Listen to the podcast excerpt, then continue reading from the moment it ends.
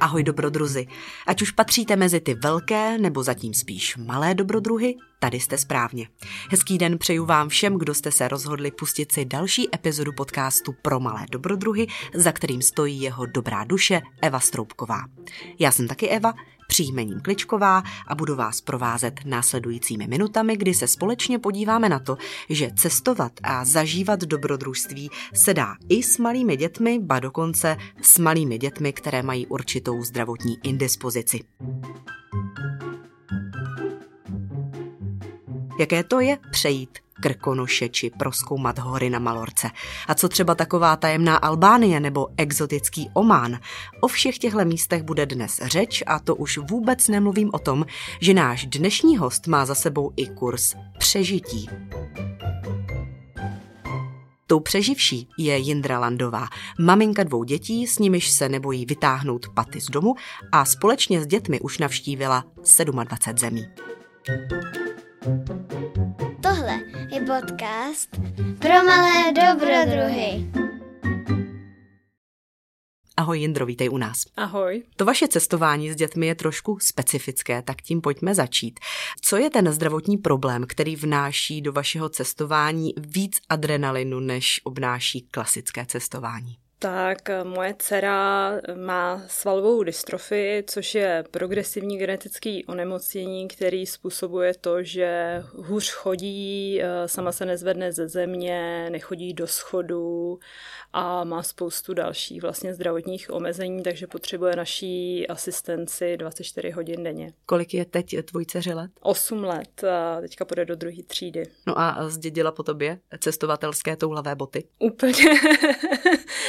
My to máme asi v rodině, já jsem to zdědila po babičce a dcerka i syn vypadá, že jsou eh, stejný cestovatelé a parťáci. S čím se vlastně potýkáte, když vyrazíte někam mimo domov? Jsou to hlavně pohybové obtíže? Jsou to hlavně pohybové obtíže, protože dcera je mentálně eh, zcela zdravá, eh, docela hodně jí to pálí a takže eh, řešíme hlavně to, jakým způsobem se bude přepravovat, takže musíme vybrat vhodné pomůcky a ty vhodné pomůcky se pak ještě musí vejít do dopravního prostředku, který zvolíme. Když to srovnáš s tím klasickým cestovatelem, podnikatelským plánováním, v čem je to vaše plánování náročnější? Mm, řekla bych, že jsou to dvě věci. Jedna věc je právě eh, to, kam můžeme se dostat s vozíkem, s kočárkem. Takže když byla dcera menší, tak to vlastně to bylo úplně stejný jako u kohokoliv jiného. A s tím víc, jak roste, tak eh, je rozdíl v tom, že eh, my ty omezení máme pořád. My se toho kočárku, eh, vozíku nebo nějakého dalšího dopravního prostředku nikdy asi nezbavíme. Určitě. Je tam nějaký prostor pro improvizaci, anebo když plánujete, tak všechno musí být naplánované do puntíku, všechny přesuny, zkrátka odjezdy, všechno musí klapnout? My zatím se tomu nemusíme tak až úplně přizpůsobovat, co vím třeba potom od kamarádů, který už mají starší děti ze svalovou dystrofí nebo dospělé, tak tam už musíte opravdu hodně plánovat, mít bezbariérový bydlení, hledat cesty, kde se opravdu dá a nedá jezdit. My tím, že dceru ještě uneseme, dneska má 35 kilo, tak se neomezujeme, ale je to vlastně každý rok náročnější s tím, jak roste, jak přibývá a už taky eh, se dost sama vyhrazuje co chce a nechce dělat, takže my ji sice ještě uneseme, manžel má speciální nosítko, nosí na zádech, 35 kg už se docela hodně pronese, ale uh, on to nějak pořád zvládá, ale jde o to, že ona už v tom nosítku nechce moc být. No a co takový ten cestovatelský stres? Já si teď vybavuju sama sebe, že mám kolikrát stažený zadek, když sama vyrážím někam eh, se svými třemi dětmi na nějakou cestu. Ani to nemusí být nějak daleko, nemusí to být Kambodža nebo Oman. Stačí cestovat někam do vedlejší vesnice a mám obavy, jestli mám dost svačiny, jestli nezmokneme, nepromokneme, jestli mám náhradní oblečení, jestli stihneme včas daný spoj, už to všechno ve mně trošku vytváří vytváří stres. Když to srovnám s tím, co řešíte před cestou vy, tak ty moje starosti jsou samozřejmě dost, dost malicherné, ale ty cestuješ s dětmi od malička, tak dá se to všechno zvládnout? To víte, že dá. A co nemáte, tak to nepotřebujete. Když to dítě má něco specifického, nebo vlastně jakýkoliv člen rodiny má něco specifického, eh, jako u nás třeba kola ke kočárku, tak ty, když si zapomenete, tak je to pak průšvih. Když si zapomenete cokoliv jiného, svačinu, náhradní oblečení, ručník, tak to se vždycky dá nějak vyřešit. Takže asi já věřím to, že s pozitivním nastavením se dá vyřešit úplně všechno. Tak pojďme teď k těm konkrétním cestám, které jste s Mijou absolvovali. V loni to byl přechod Krkonoš, letos dovolená v Albánii. Já jsem si tedy Albánii střihla před lety taky. A pro mě to bylo dost nezapomenutelné, taková malá Indie v Evropě. Měli jsme povozy s koňmi, vedle toho luxusní, nepochybuji o tom, že kradená auta. Hodně těžké bylo se s někým domluvit, eh, rozluštit ty místní nápisy, trošku jsme měli problém i si něco nakoupit, zkrátka možná nebyla ta úplně ideální konstelace. Jaká byla ta vaše Albánie při cestování s Mijou? Já si myslím, že Albánie se trošku posunula asi za ty roky. Dneska já bych řekla, že to je velmi bezpečná země, která je otevřená turistům. Eh, určitě jsou místa, kde se asi moc nedomluvíte. My jsme se většinou domluvit dokázali v, eh, najíst taky otevřené restaurace. To zázemí pro turisty dneska už je fakt dobré a vůbec se tam není čeho bát, takže já Albánii doporučuji všema deseti. No a věděla si, do čeho jdeš? Měla si načtené průvodce o Albánii nebo eh, kde se vlastně na tu cestu připravovala?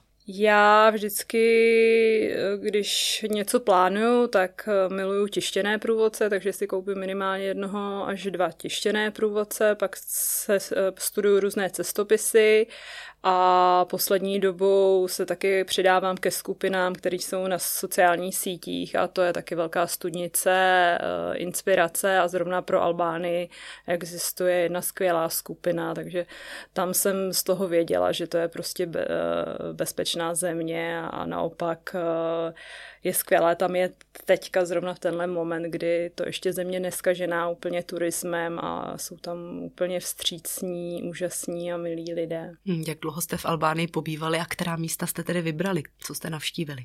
V Albánii jsme byli dohromady s cestou 14 dní, jenom bohužel myslím, že by se tam dal prožít krásný měsíc, dva. A já mám ráda během cestování rozmanitost, takže my jsme byli všude od hor, vnitrozemí, eh, pobřeží, eh, u moře. Navštívili jsme památky UNESCO, Toulali jsme se v horách, eh, plavali jsme v krásných průzračných řekách, takže jsme to procourali všechno a mám určitě spoustu typů, kam se chci vydat příště. Tak můžeme vlastně naše posluchače nebo diváky odkázat na tvůj cestovatelský blog, kde bude ta cesta do Albánie hodně detailně popsaná. Určitě eh, já teďka spouštím nový blog, kde bych se právě chtěla podílet o tom, eh, jaké je to cestovat s dítětem se zdravotním postižením a sdílet naše zážitky z cest a i z života. Ten blog se bude jmenovat, nebo už se jmenuje Obyčejná máma, takže ho naleznete na www.obyčejnámama.cz a taktéž na Facebooku a na Instagramu. Vy jste tedy Albánii navštívili během léta. Byly nějaké vychytávky, které vám během té cesty pomohly, protože řešit samozřejmě se musí s dětmi i takový ten tepelný eh, diskomfort, kdy je příliš horko. Já razím to, že děti zvládnou to, co dospělí, takže eh, naše děti nemají nějak moc eh, speciální zacházení. Teďka nás eh, zrovna postihla velká vlna veder, tak to víte, že i pro nás dospělí to bylo byl velký zápřah, tak jsme se tomu přizpůsobili. Spíš jsme hledali, kde se víc vykoupat v řekách, na těch památkách jsme mm, byli třeba až pozdě večer a přizpůsobili jsme se tomu, to, že něco naplánuju a nějak eh, to mám v hlavě, jak by to mohlo vypadat, tak to neznamená, že pak nejsem, nejsme flexibilní, aby jsme se tomu nemohli přizpůsobit. To je podle mě i základ toho, aby z toho všichni měli radost a potěšení a všechny nás to bavili a užili jsme si to. No, přesto se zeptám, nějaká cestovatelská vychytávka, nějaký cestovatelský trik, něco, co se ti osvědčilo na tvých cestách, co třeba vždycky bereš sebou, co ti vždycky zachrání? průvodce bych řekla, abych nepřišla domů a neřekla si tamhle ještě za rohem bylo nějaký úžasný místo, který jsme nenavštívili. Pro děti mám hodně ráda, oni od malečka mají jako na cesty eh, dětský foťáky, takže vidějí maminku, jak pořád někde něco fotí, tak si můžou fotit sami a víc vychytávek eh, asi, asi nemám. Jak reagovali Albánci, když vás potkávali a možná to pro ně nebylo úplně obvyklé vidět tak velkou holčičku, která potřebuje nějakou formu do pomoci um, s tím pohybem. To znamená, nevím, jestli jste tam měli nějaký vozík nebo jaký způsob přepravy jste s Miou využívali. Na tuhle cestu jsme poprvé eh, vzali i eh, chariot, vlastně terénní vozík, který jsme měli od malička, který vozíme na cesty, ale dcera už se do něj moc nevejde a zvládli jsme změstnat do auta i její mechanický kočárek, že když jsme výjížděli s tím mechanickým kočárkem, tak musím říct, že Albánci byli úplně neskuteční a otevírali nám prostě zamřený dveře, eh, nám s manželem nalívali raky, odpouštěli nám vstupný, dceři dávali ustánku, dárky zdarma a co je takový zajímavý, vůbec se nebáli zeptat a nestyděli. Jak to, že co je, proč je na vozíku, a to mě se strašně líbí, protože to se nám třeba v Čechách nebo v západní Evropě moc nestává. Většinou si někdo něco šeptá a tak a vlastně nikdo neví, jak na to reagovat, ale tam ti lidé svou bezprostředností se prostě nebojí eh, zeptat. Každopádně s tvojí povahou vám to nevadí, když někdo přijde a zpříma se zeptá, hm, v čem je zakopaný pes, možná třeba i vysvětlí dětem lecos. Já určitě, já eh, jsem mnohem radši, když někdo přijde a zeptá se, eh, dcera sama si to dokáže vysvětlit, proč vlastně chodí hůř, proč sedí na vozíku a je to mnohem eh, milejší, ale nemůžu mluvit za všechny rodiče zdravotně postižených dětí. Někdo třeba to rád nemá, tak je to vždycky asi nějak tak vycítit tu situaci. Tak Albánie byla takovým mixem, jednak přímořské pobřeží, jednak krásné hory. Eh, vy do těch hor vyrážíte často, protože jste viděli i horské vrcholky na Malorce, stejně tak to bylo i s přechodem Krkonoš, čím jsou pro vás vás specifické ty pobyty na horách? Já si to teda neumím moc představit. Mm, no je to čím dál tím těžší. Já už, eh, jelikož synovi je 6 let, tak už bych se nás viděla spíš, že dáváme vícedenní přechody a chodíme nějaký delší treky. To bohužel s dcerou nejde, protože eh, jen málo přechodů bude úplně bezbariérových, aby se dalo eh, jít s nějakým vozítkem ale když to nějak jde, tak eh, ty hory nás nějak fascinují, prostě nás to tam láká strašně moc a i dceři se to líbí a vlastně i co znám starší eh, a dospělé, tak eh, i to, že jenom někam vyjedete autem a můžete se pokuchat tou krásou a dýchat ten čerstvý vzduch je prostě k nezaplacení. No a když tedy vzpomínáme konkrétně na tu Malorku, tak eh, která místa tam můžeme vypíchnout, kde se vám líbilo nejvíc? Malorka mě osobně strašně překvapila, protože jsem jí měla v hlavě nějak tak jako party destinaci, kam jsem si řekla, že nikdy nepojedu ale díky covidu už jsme to nemohli vydržet a řekli jsme si, že prostě někam pojedeme a v květnu zrovna byla oranžová a byly tam docela levné letenky, tak jsme se tam vydali, zase jsme ji procestovali celou a já ji můžu taky celou doporučit. Jsou tam nádherné hory, krásné moře, krásná města, takže to určitě taky stojí za návštěvu. Zkusíš nám třeba popsat, jak to vypadá, když se vypravujete na nějakou jednodenní horskou túru, ať už na Malorce nebo tady v Česku v Krkonoších. Co nesete sebou, co zbalíte, kdo co nese a jak vlastně cestuje Mia? Tak když eh, se vydáváme na nějaký výlet do hor, tak opravdu musím hledat, aby to bylo co nejvíc bezbariérová trasa a taky to přizpůsobit tomu typu vozítku, který máme. Když je to tady v Čechách nebo cestujeme autem, tak je to většinou terénní kočárek, ale zrovna na Malorce jsme měli jenom mechanický vozík a s tím se nedá ani moc chodit po nespevněné cestě. Takže tam potom vybírám třeba podle mapy, jak vypadá eh, ta cesta, jak je široká, snažím se to někde načíst, ale v těch horách většinou o té bezbariérovosti se toho moc nepíše, takže je to fakt potom o tom to zkusit. S tím, že když vidím, že bychom třeba chtěli na nějaký místo, naposledy v Albánii to byla, byl vodopád, tak tam jsem viděla, že se dá dojet eh, pohodlně šeriotem po nespevněné cestě a poslední úsek kilometr pod vodopád bude do kopce a tam, že to zvládneme s nosítkem. Eh, s tím nosítkem jak v tom dcera už nechce tak moc být, tak to plánuju tak, aby to bylo přesně kilometr, dva kilometry maximálně do hodiny.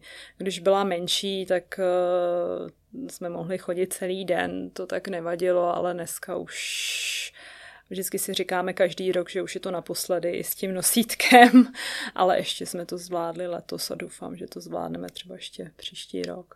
Čili když manžel má na zádech dceru Miu, která je 8 let s nosítkem, tak v tom případě vidím tebe s tou velkou krosnou na zádech, která nese zbytek zátěže. Já nesu zbytek, ale jelikož se jedná o jednodenní výlety, tak eh, máte věci na převlečení, pláštěnku a svačinu a vodu. A tak uh, oproti dceři je to opravdu minimum. Když jsme šli vlastně přechod eh, Krkonoš, tak tam jsem nesla velký bagl a tam jsme opravdu vyřadili uh, oblečení, náhradní boty. Měli jsme prostě všechno jenom jednou, aby se to dalo uníst, takže ten batoh měl zhruba 20, 20 kilo. Pomáhá vám třeba na cestách, když si vyberete správné oblečení z funkčního materiálu nebo řekněme nějaké takové ty outdoorové vychytávky?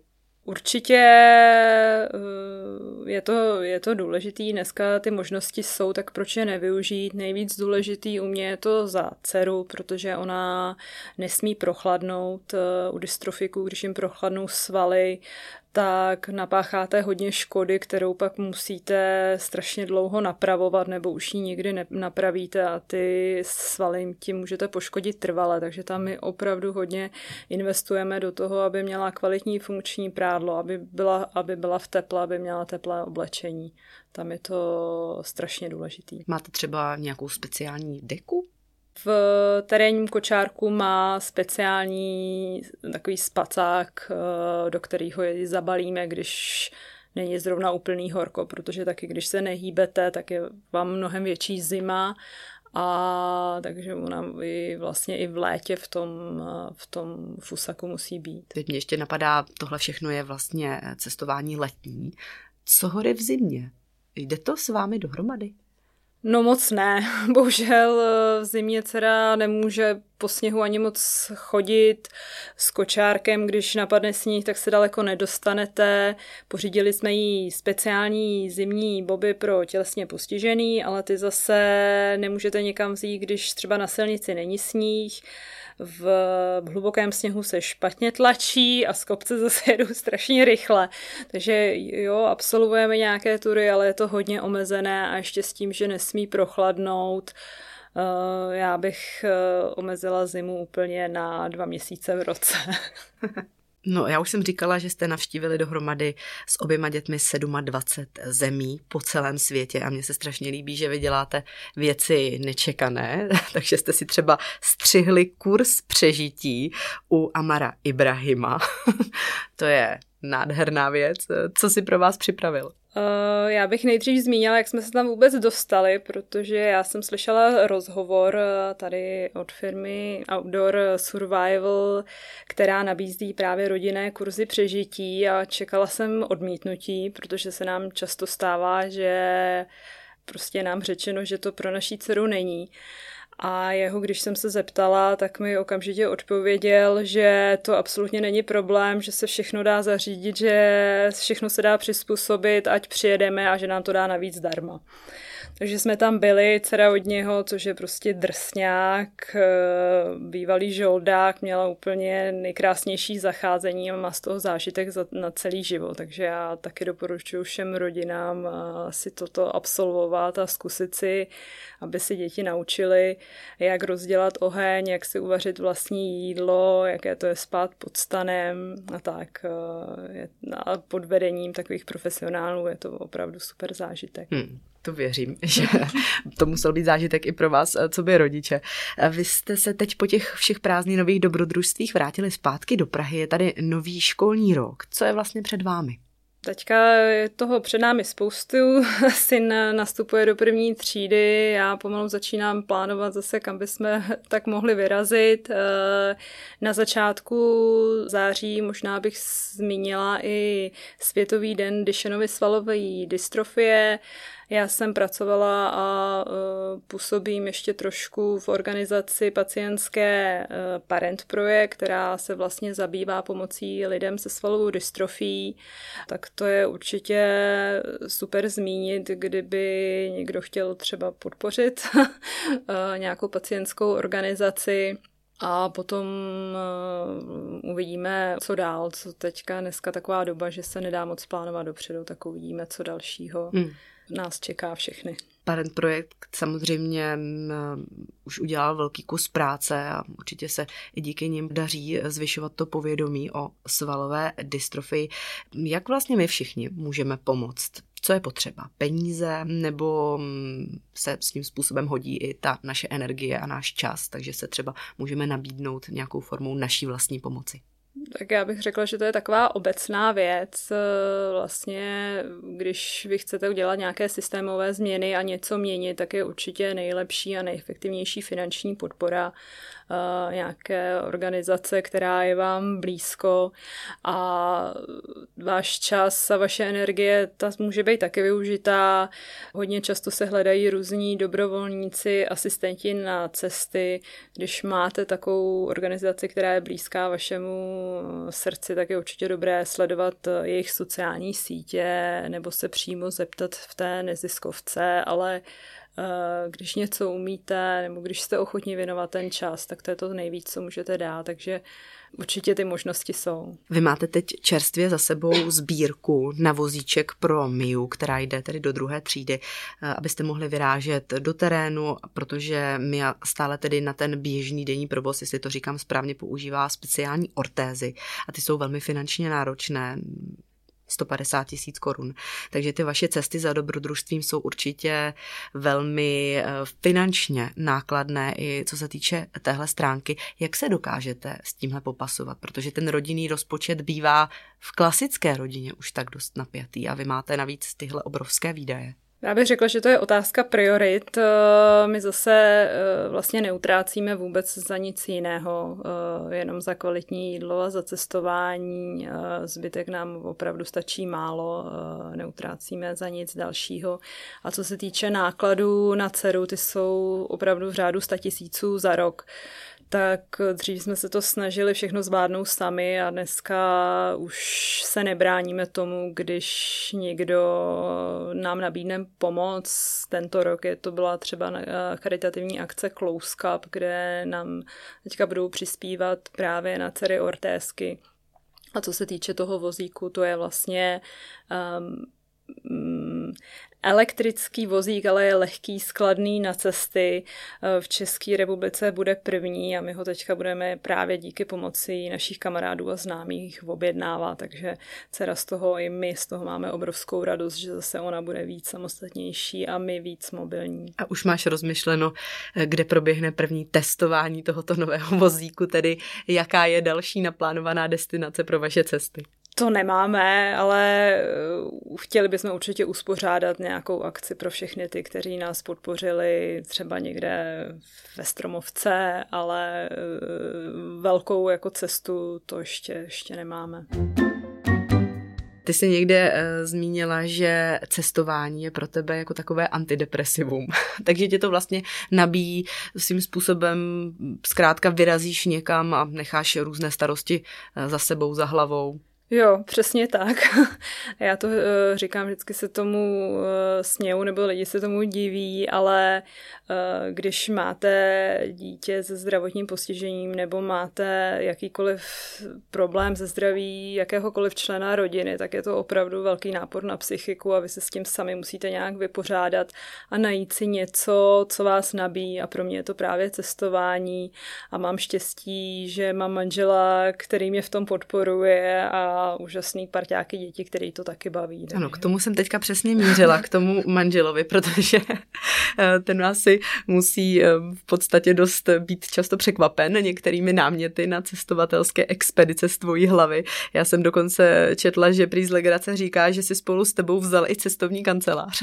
Jo, jo, přesně tak. On eh, tak necestoval, než jsme se poznali, ale teďka ho to strašně začalo bavit a vždycky teda kroutí hlavou nad tím, jaký já vymyslím plán, ale pak je stranovní, že my se to obrátíme. Pak on je teda, když se dohodneme, že jedem, tak on je ten jako silnej a já začínám couvat tamhle, když mám přejít pěšky hranice z Izraele do Jordána, jestli to byl opravdu dobrý nápad, ale on ne, jdeme, už jsme se rozhodli, takže, takže v tom se tak střídáme a doplňujeme. Co říct závěrem? Možná eh, povzbudit naše posluchače, že když může za cestováním vyrazit rodina, jejíž jeden člen má svalovou dystrofii, tak že to zvládnou i ostatní?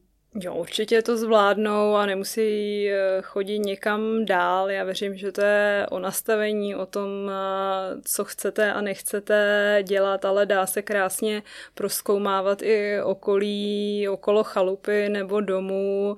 Eh, jednou za rok vyrazit třeba někam dál na druhý konec republiky ty zážitky a to, jak to stmelí tu rodinu dohromady, za to určitě stojí. Tenhle podcast se jmenuje Pro malé dobrodruhy. Považuješ se za malého nebo velkého dobrodruha? Já takový střední, Takže středně velká dobrodružka Jindra Landová byla naším dnešním hostem v podcastu pro malé dobrodruhy. Tak eh, přeju hodně sil do dalšího cestování a ať se vydaří všechny cestovatelské expedice a vyplní všechny cestovatelské sny. Já moc děkuji za pozvání a budu se na vás těšit na webu a na sociálních sítích obyčejná máma.cz. A to je konec? No pro dnešek jo. Já chci ještě... No tak se podívej na www pro malé dobrodruhy.cz a pokud chceš vidět videa, tak na YouTube, Instagram nebo Facebook. A co když chci jít nakupovat? Tak jeď do Čakovic vedle Globusu, ulice Kostelecká. No a tam je prodejna. A tak já jdu, tak ahoj. ahoj.